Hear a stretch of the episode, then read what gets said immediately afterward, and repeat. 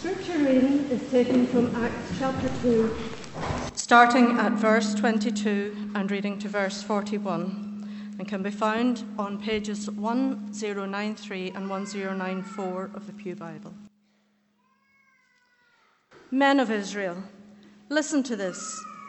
Jesus of Nazareth was a man accredited by God to you by miracles, wonders, and signs, which God did among you through him as you yourselves know. This man was handed over to you by God's set purpose and foreknowledge, and you, with the help of wicked men, put him to death by nailing him to the cross. But God raised him from the dead, freeing him from the agony of death, because it was impossible for death to keep its hold on him. David said about him, I saw the Lord always before me. Because he is at my right hand, I will not be shaken. Therefore, my heart is glad and my tongue rejoices. My body also will live in hope, because you will not abandon me to the grave, nor will you let your Holy One see decay. You have made known to me the paths of life. You will fill me with joy in your presence. Brothers, I can tell you confidently that the patriarch David died and was buried and his tomb is here to this day. But he was a prophet and knew that God had promised him on oath that he would place one of his descendants on his throne. Seeing what was ahead, he spoke of the resurrection of the Christ, that he was not abandoned to the grave, nor did his body see decay. God has raised this Jesus to life, and we are all witnesses of the fact. Exalted to the right hand of God, he has received from the Father the promised Holy Spirit and has poured out what you now see and hear. For David did not ascend to heaven, and yet he said, The Lord said to my Lord, Sit at my right hand until I make your enemies a footstool for your feet. Therefore, let all Israel be assured of this God has made this Jesus, whom you crucified, both Lord and Christ. When the people heard this, they were cut to the heart and said to Peter and the other apostles, Brothers, what shall we do? Peter replied, Repent and be baptized, every one of you, in the name of Jesus Christ for the forgiveness of your sins, and you will receive the gift of the Holy Spirit. The promise is for you and your children, and for all who are far off, for all whom the Lord our God will call. With many other words, he warned them and he pleaded with them Save yourselves from this corrupt generation. Those who accepted his message were baptized, and about 3,000 were added to their number that day. Amen.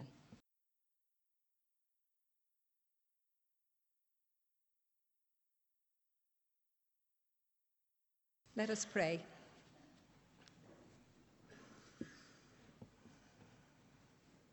Lord, we come into your presence amazed that you invite us even to talk to you. You are great, and yet we can say that we have you as our friend. You know us by name, and you care for us. We give you thanks, O Lord. Lord, we come to you this morning, knowing indeed that we are far from perfect. Thank you that you still love us even when we mess up. Lord, we come to you asking for your help to live as a disciple of Christ in our homes, our workplace, and community. Many times we find it very difficult with the pressures of life and the increased demands on our time to be a light. And sometimes it is all too easy just to join in with the negative conversations, often adding unneeded fuel to the fire and being anything other than an encourager and peacemaker. Help us to do good, to be seen to be patient, caring, loving, forgiving, and kind, bearing the fruit of the Spirit as children of God. Lord, we thank you for the rest days of summer, for the extra time spent with family and friends, for the opportunity of visiting different places for being able to look out into a garden and seeing such an array of colours and being reminded of your wonderful creation. We give thanks too this morning for those who have had the joy of a new baby added to their family, and pray for the parents as they cope with the inevitable life changes and perhaps sleepless nights.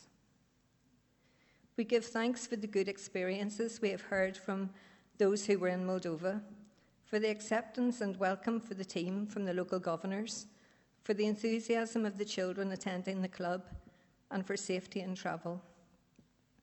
We thank you too for the children who attended the Walkway Holiday Club this week and pray that this might indeed be another stepping stone for the children to want to come along to our own youth organisations and holiday clubs throughout the year. We pray for those at this time who are serving from our church in CISMs, SU camps, and other residential activities. Give them enthusiasm, plenty of fun times, and stamina when energy levels fall. Lord, we especially ask for their spiritual protection, as we know that so often when we are enthusiastic and on a high, that is when we can so easily be bowled over by the attack of Satan, who is out to destroy anything done to promote the saving love of Jesus. Lord, we do indeed ask for protection of body, mind, and soul of both those attending camps and those leading. We pray for Helen as she is on holiday at this time. May it be a time of refreshment and rest for her. We pray too for Damien, Sarah, and their family as they holiday before their transition to Drogheda and all that will involve, with all kinds of new beginnings a new home, a new school, new friends, especially for the children, and a new congregation. As we pray for them, we also remember before you Frank and Claire. We pray that they will have had adequate rest after their busy year and that they will be prepared and excited about coming back to us. Guide and instruct them in their plans ahead, and may the experiences they have had also be an encouragement, an inspiration, and a challenge to us in the year ahead.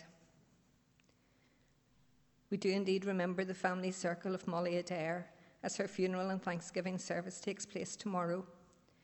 We thank you for her life and witness here in Bloomfield over many years and ask for a sense of peace and hope for the family which comes from you alone. Lord, we quietly lift up before you others in need, for those who are sick, those who are feeling lonely, weary, afraid, and confused.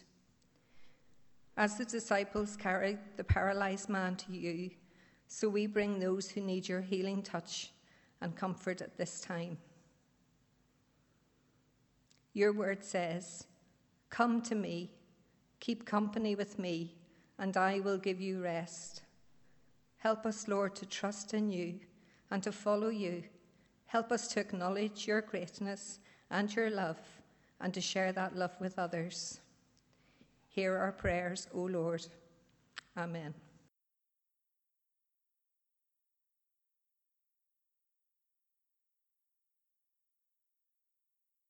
And having sung a prayer, now we turn to the Word. Acts chapter 2, and we're focusing this morning from verse uh, 22. And we're going to be analyzing a sermon.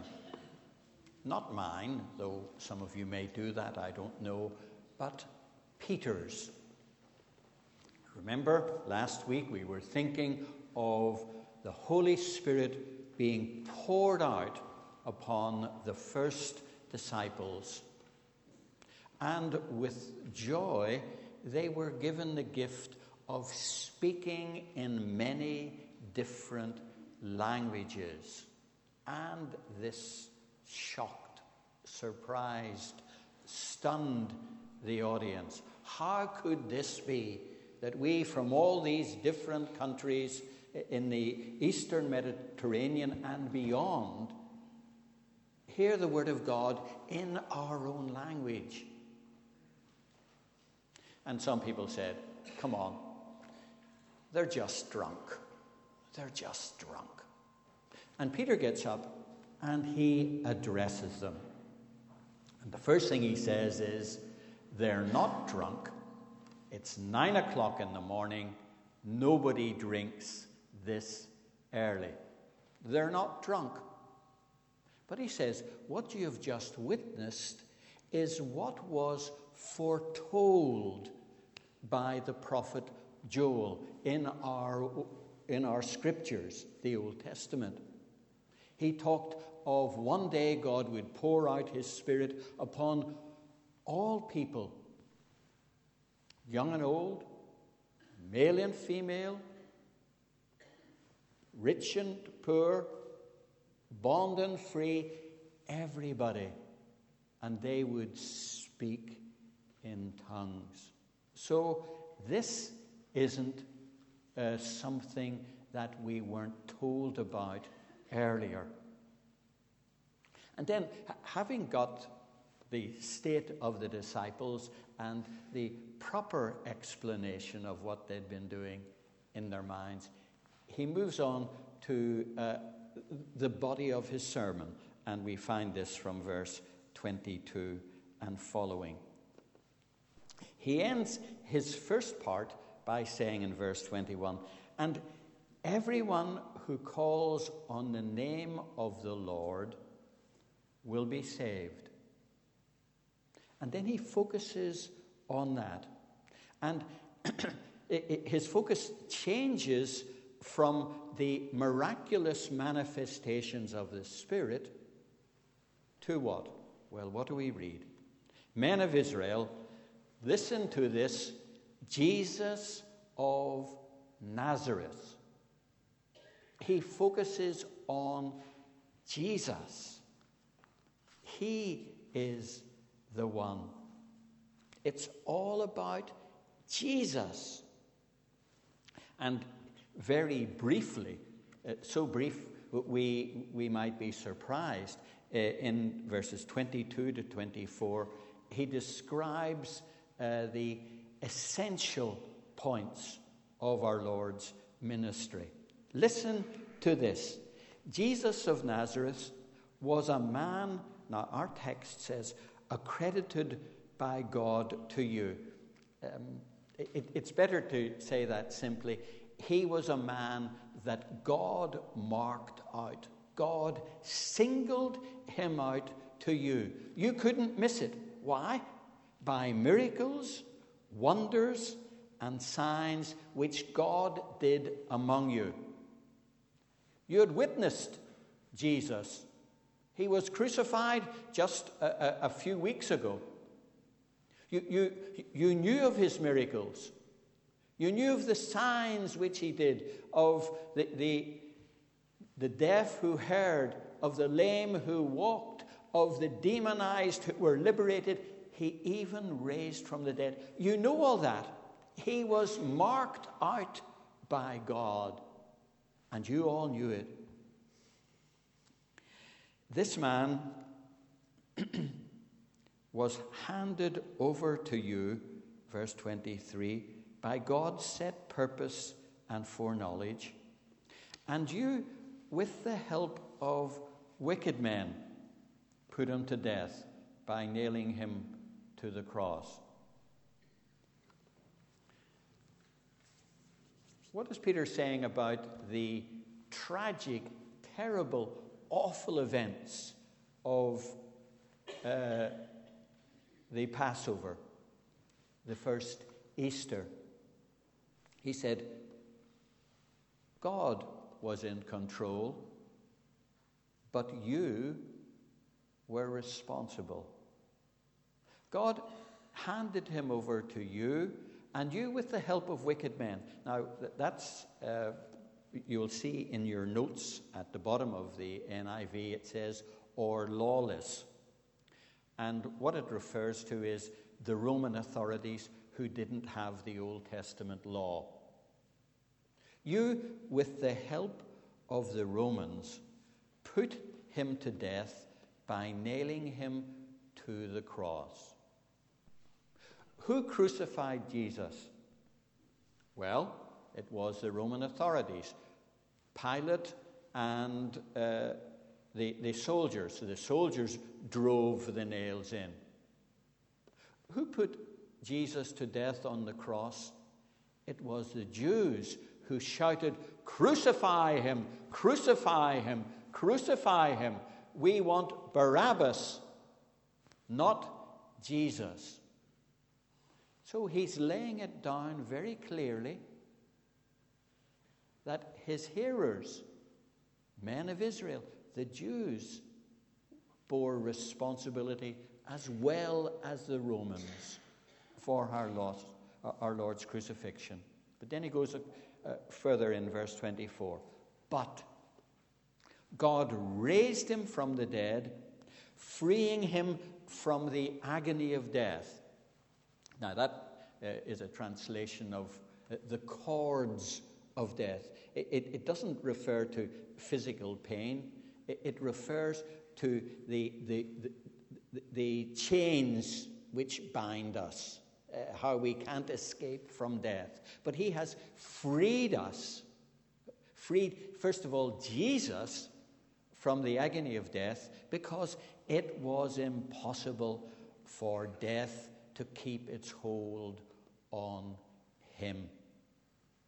It was impossible for death to hold him down because God lifted him up. Now, that is perhaps the shortest summary of the events of Easter that we find in Scripture. Certainly one of them. And uh, we say, well, why does, why does Luke, why does Peter not give us more details? Well, we must bear in mind that we have more details. This was the second book that Luke wrote. His gospel gives all the details, as do the other gospels. He's just summarizing it now. And he's saying, the, gift of the Holy Spirit on the day of Pentecost, it's all about Jesus. God breaking the bonds, the cords of death, and raising him up because it was impossible for death to keep him down. You know all about this, he says, as you yourself know. God handed him over, and God has raised him up. And then he goes on to concentrate on the resurrection. Concentrate on the resurrection. Uh, verse 25 and following. And here he quotes from Psalm 16 and verses 8 to 11. David said about him, and then you have these four verses from Psalm 16. And where David says, verse 27, uh, verse 26, Therefore my heart is glad, my tongue rejoices, my body also will live in hope, because you will not abandon me to the grave, nor will you let your Holy One see decay. You have made known to me the paths of life, and you will fill me with joy in your presence. Now, the, the question is who is the me? Who is the me? Well, the, the, me in verse 28 uh, probably refers to David thinking about this wonderful truth. But the, the, the me in verse 27 you will not abandon me to the grave, nor will you let your Holy One see decay. And, and note how uh, Peter goes on in verse 29. Brothers, I can tell you confidently that the patriarch David died and was buried. His tomb's just down the road. So, was he referring, was David referring to himself when he talks about, You will not abandon me to decay? Well, obviously not. He was he died, he was buried. I can tell you confidently, well, you can't be more confident of this.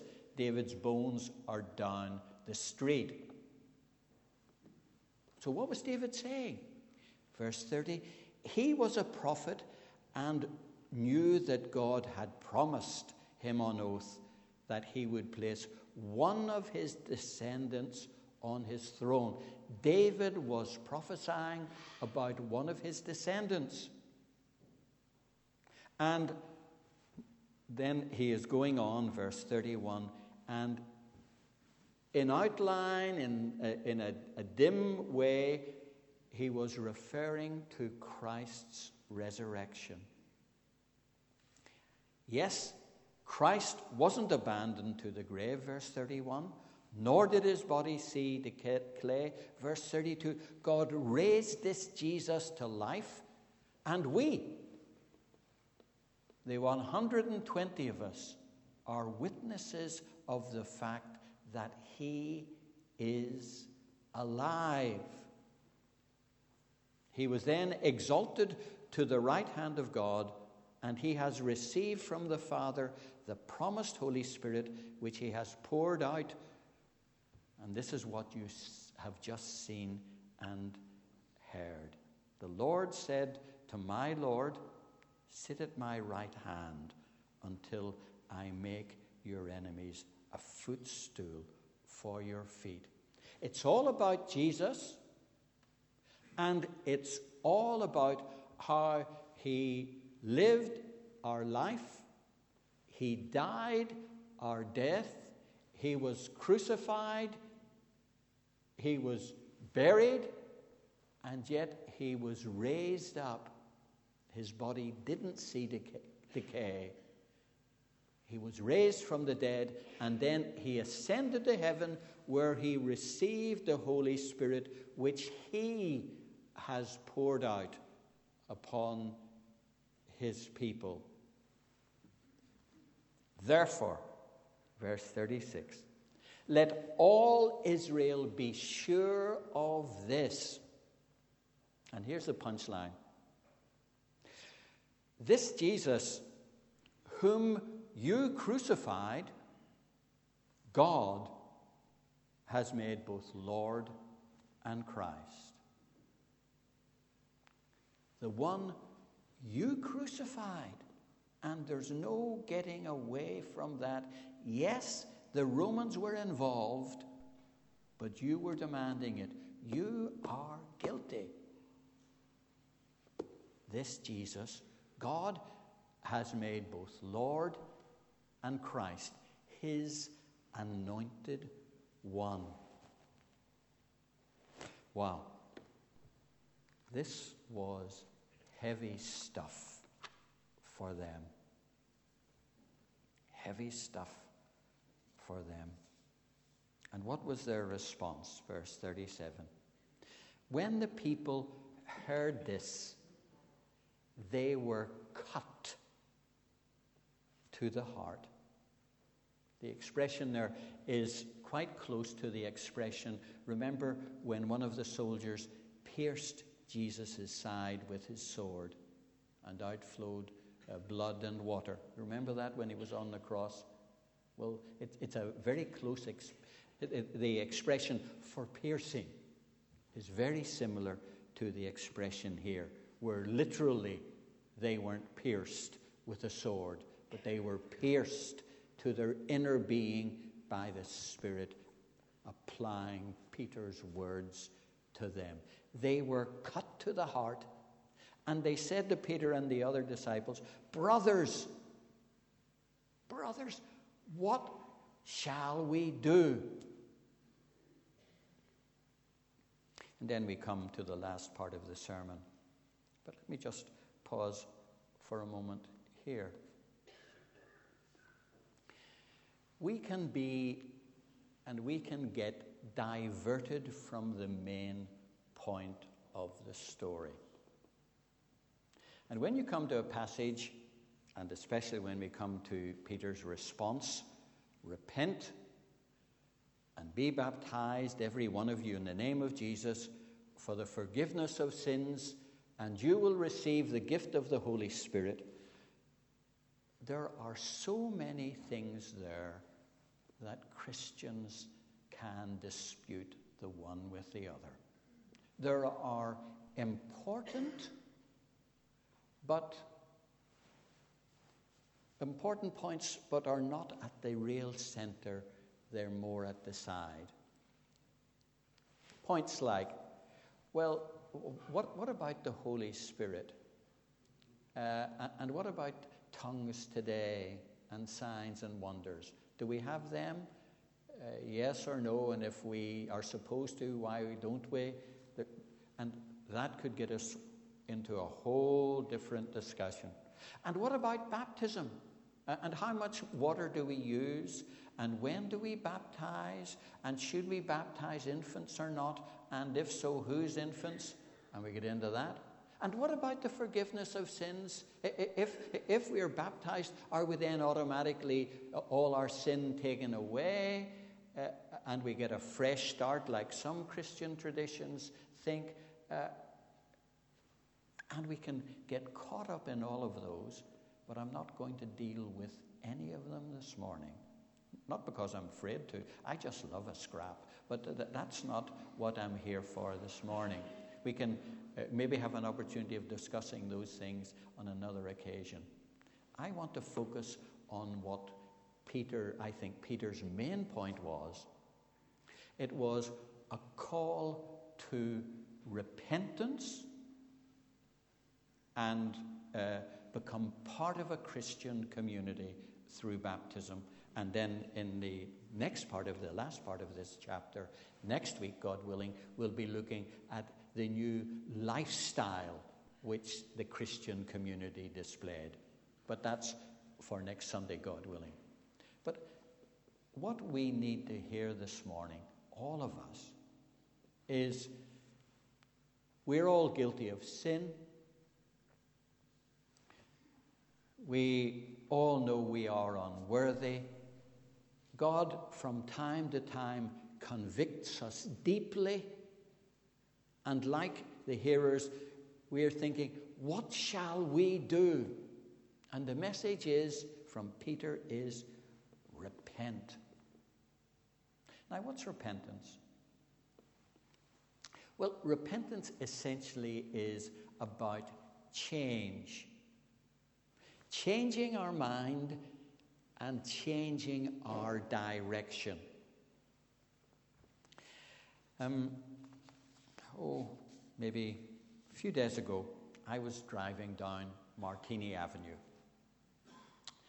And as it would happen, here we came across uh, an L driver, and it, I think it was his or, her, his or hers first attempt at reversing and turning at the same time. And I'm not a very patient man, but I said, well, learners, we have to, uh, you know, make allowances for them. And it took what seemed like an hour, but it was only a minute and a half probably for this driver very slowly to reverse and to turn into, I think it was Wingrove. And then when he was in, I thought, right, and I got through before uh, he, he or she decided to come out and come up the other way. Uh, it, it, it, took a long time, and doubtless the instructor was saying slowly, slowly, and a wee bit more, and a wee, you know, to, to reverse and to turn.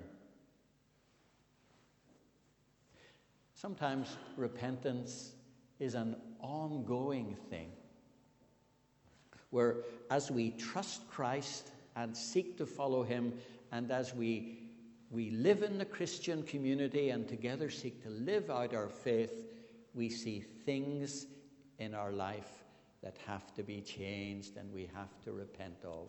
And that's an ongoing thing. So, all of us have ongoing repentance to do day by day to seek the Lord to say sorry and to mean it, and to ask His forgiveness and help to live closer to Him. But eh, repentance here probably refers not to that gradual process that every Christian should be involved in, but the sharp event which so often begins the Christian life. Uh, I was brought up on the Shore Road, North Belfast. And as a child in the winter, we used to gather on Brew Hill. Now, Brew Hill, I don't expect anybody here to know where Brew Hill is.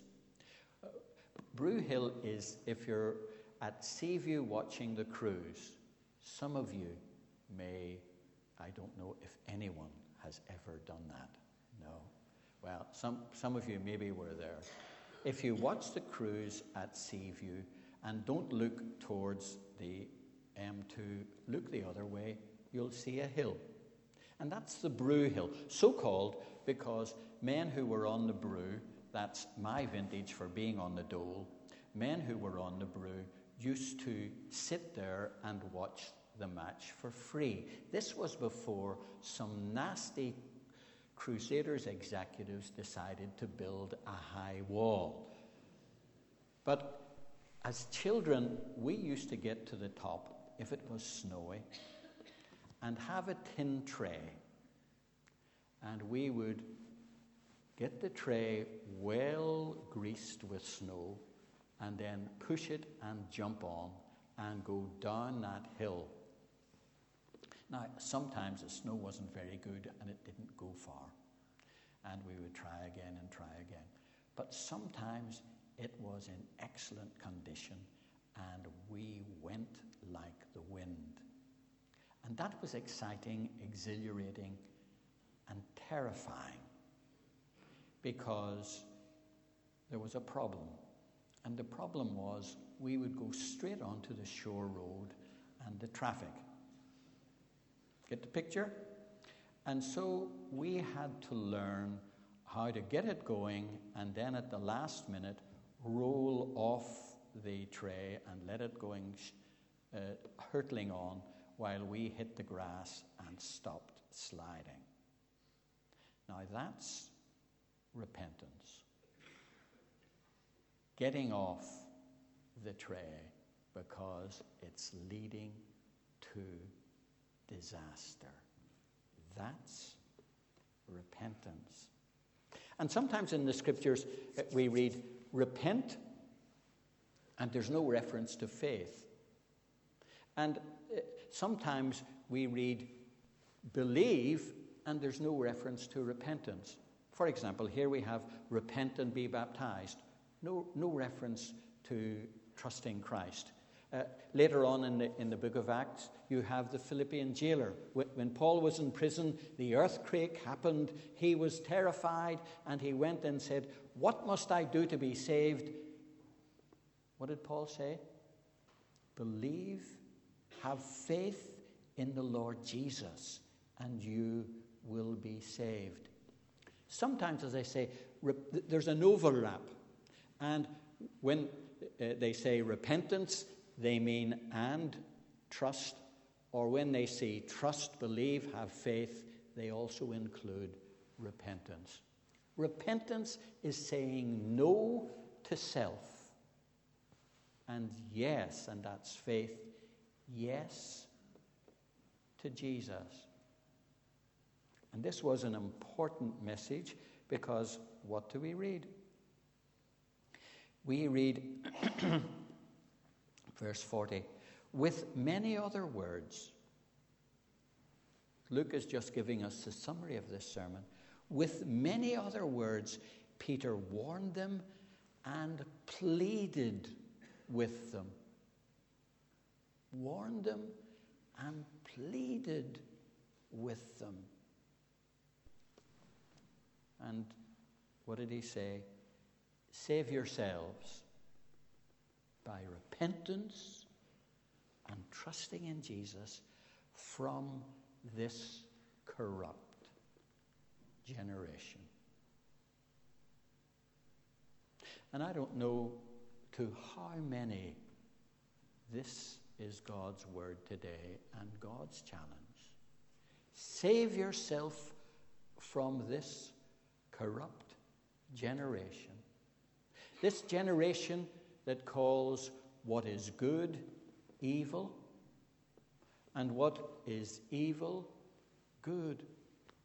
This generation were what my generation considered as normal ethics and normal values are being turned right upside down.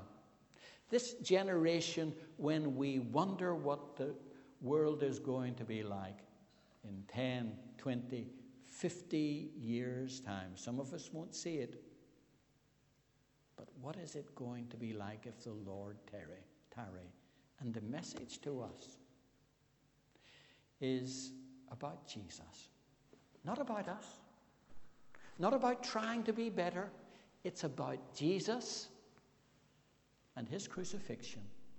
He bore our sins, though we are guilty. God raised him. Death couldn't hold him. What a wonderful message. I'll be sharing it tomorrow at Molly's funeral. And what a joy it is. In one way, we're sad, but a joy to have the message of life when a believer goes on.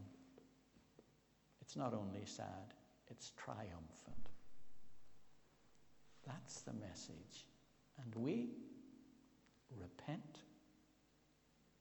Might be like Martini, but I suspect it's more for some of us like the Brew Hill. Repent. Be, become more of this Christian community.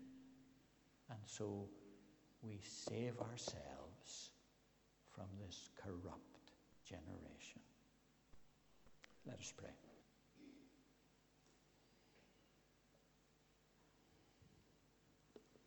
Lord, your Spirit was poured out on the first Pentecost, and your Spirit is working in our midst this morning.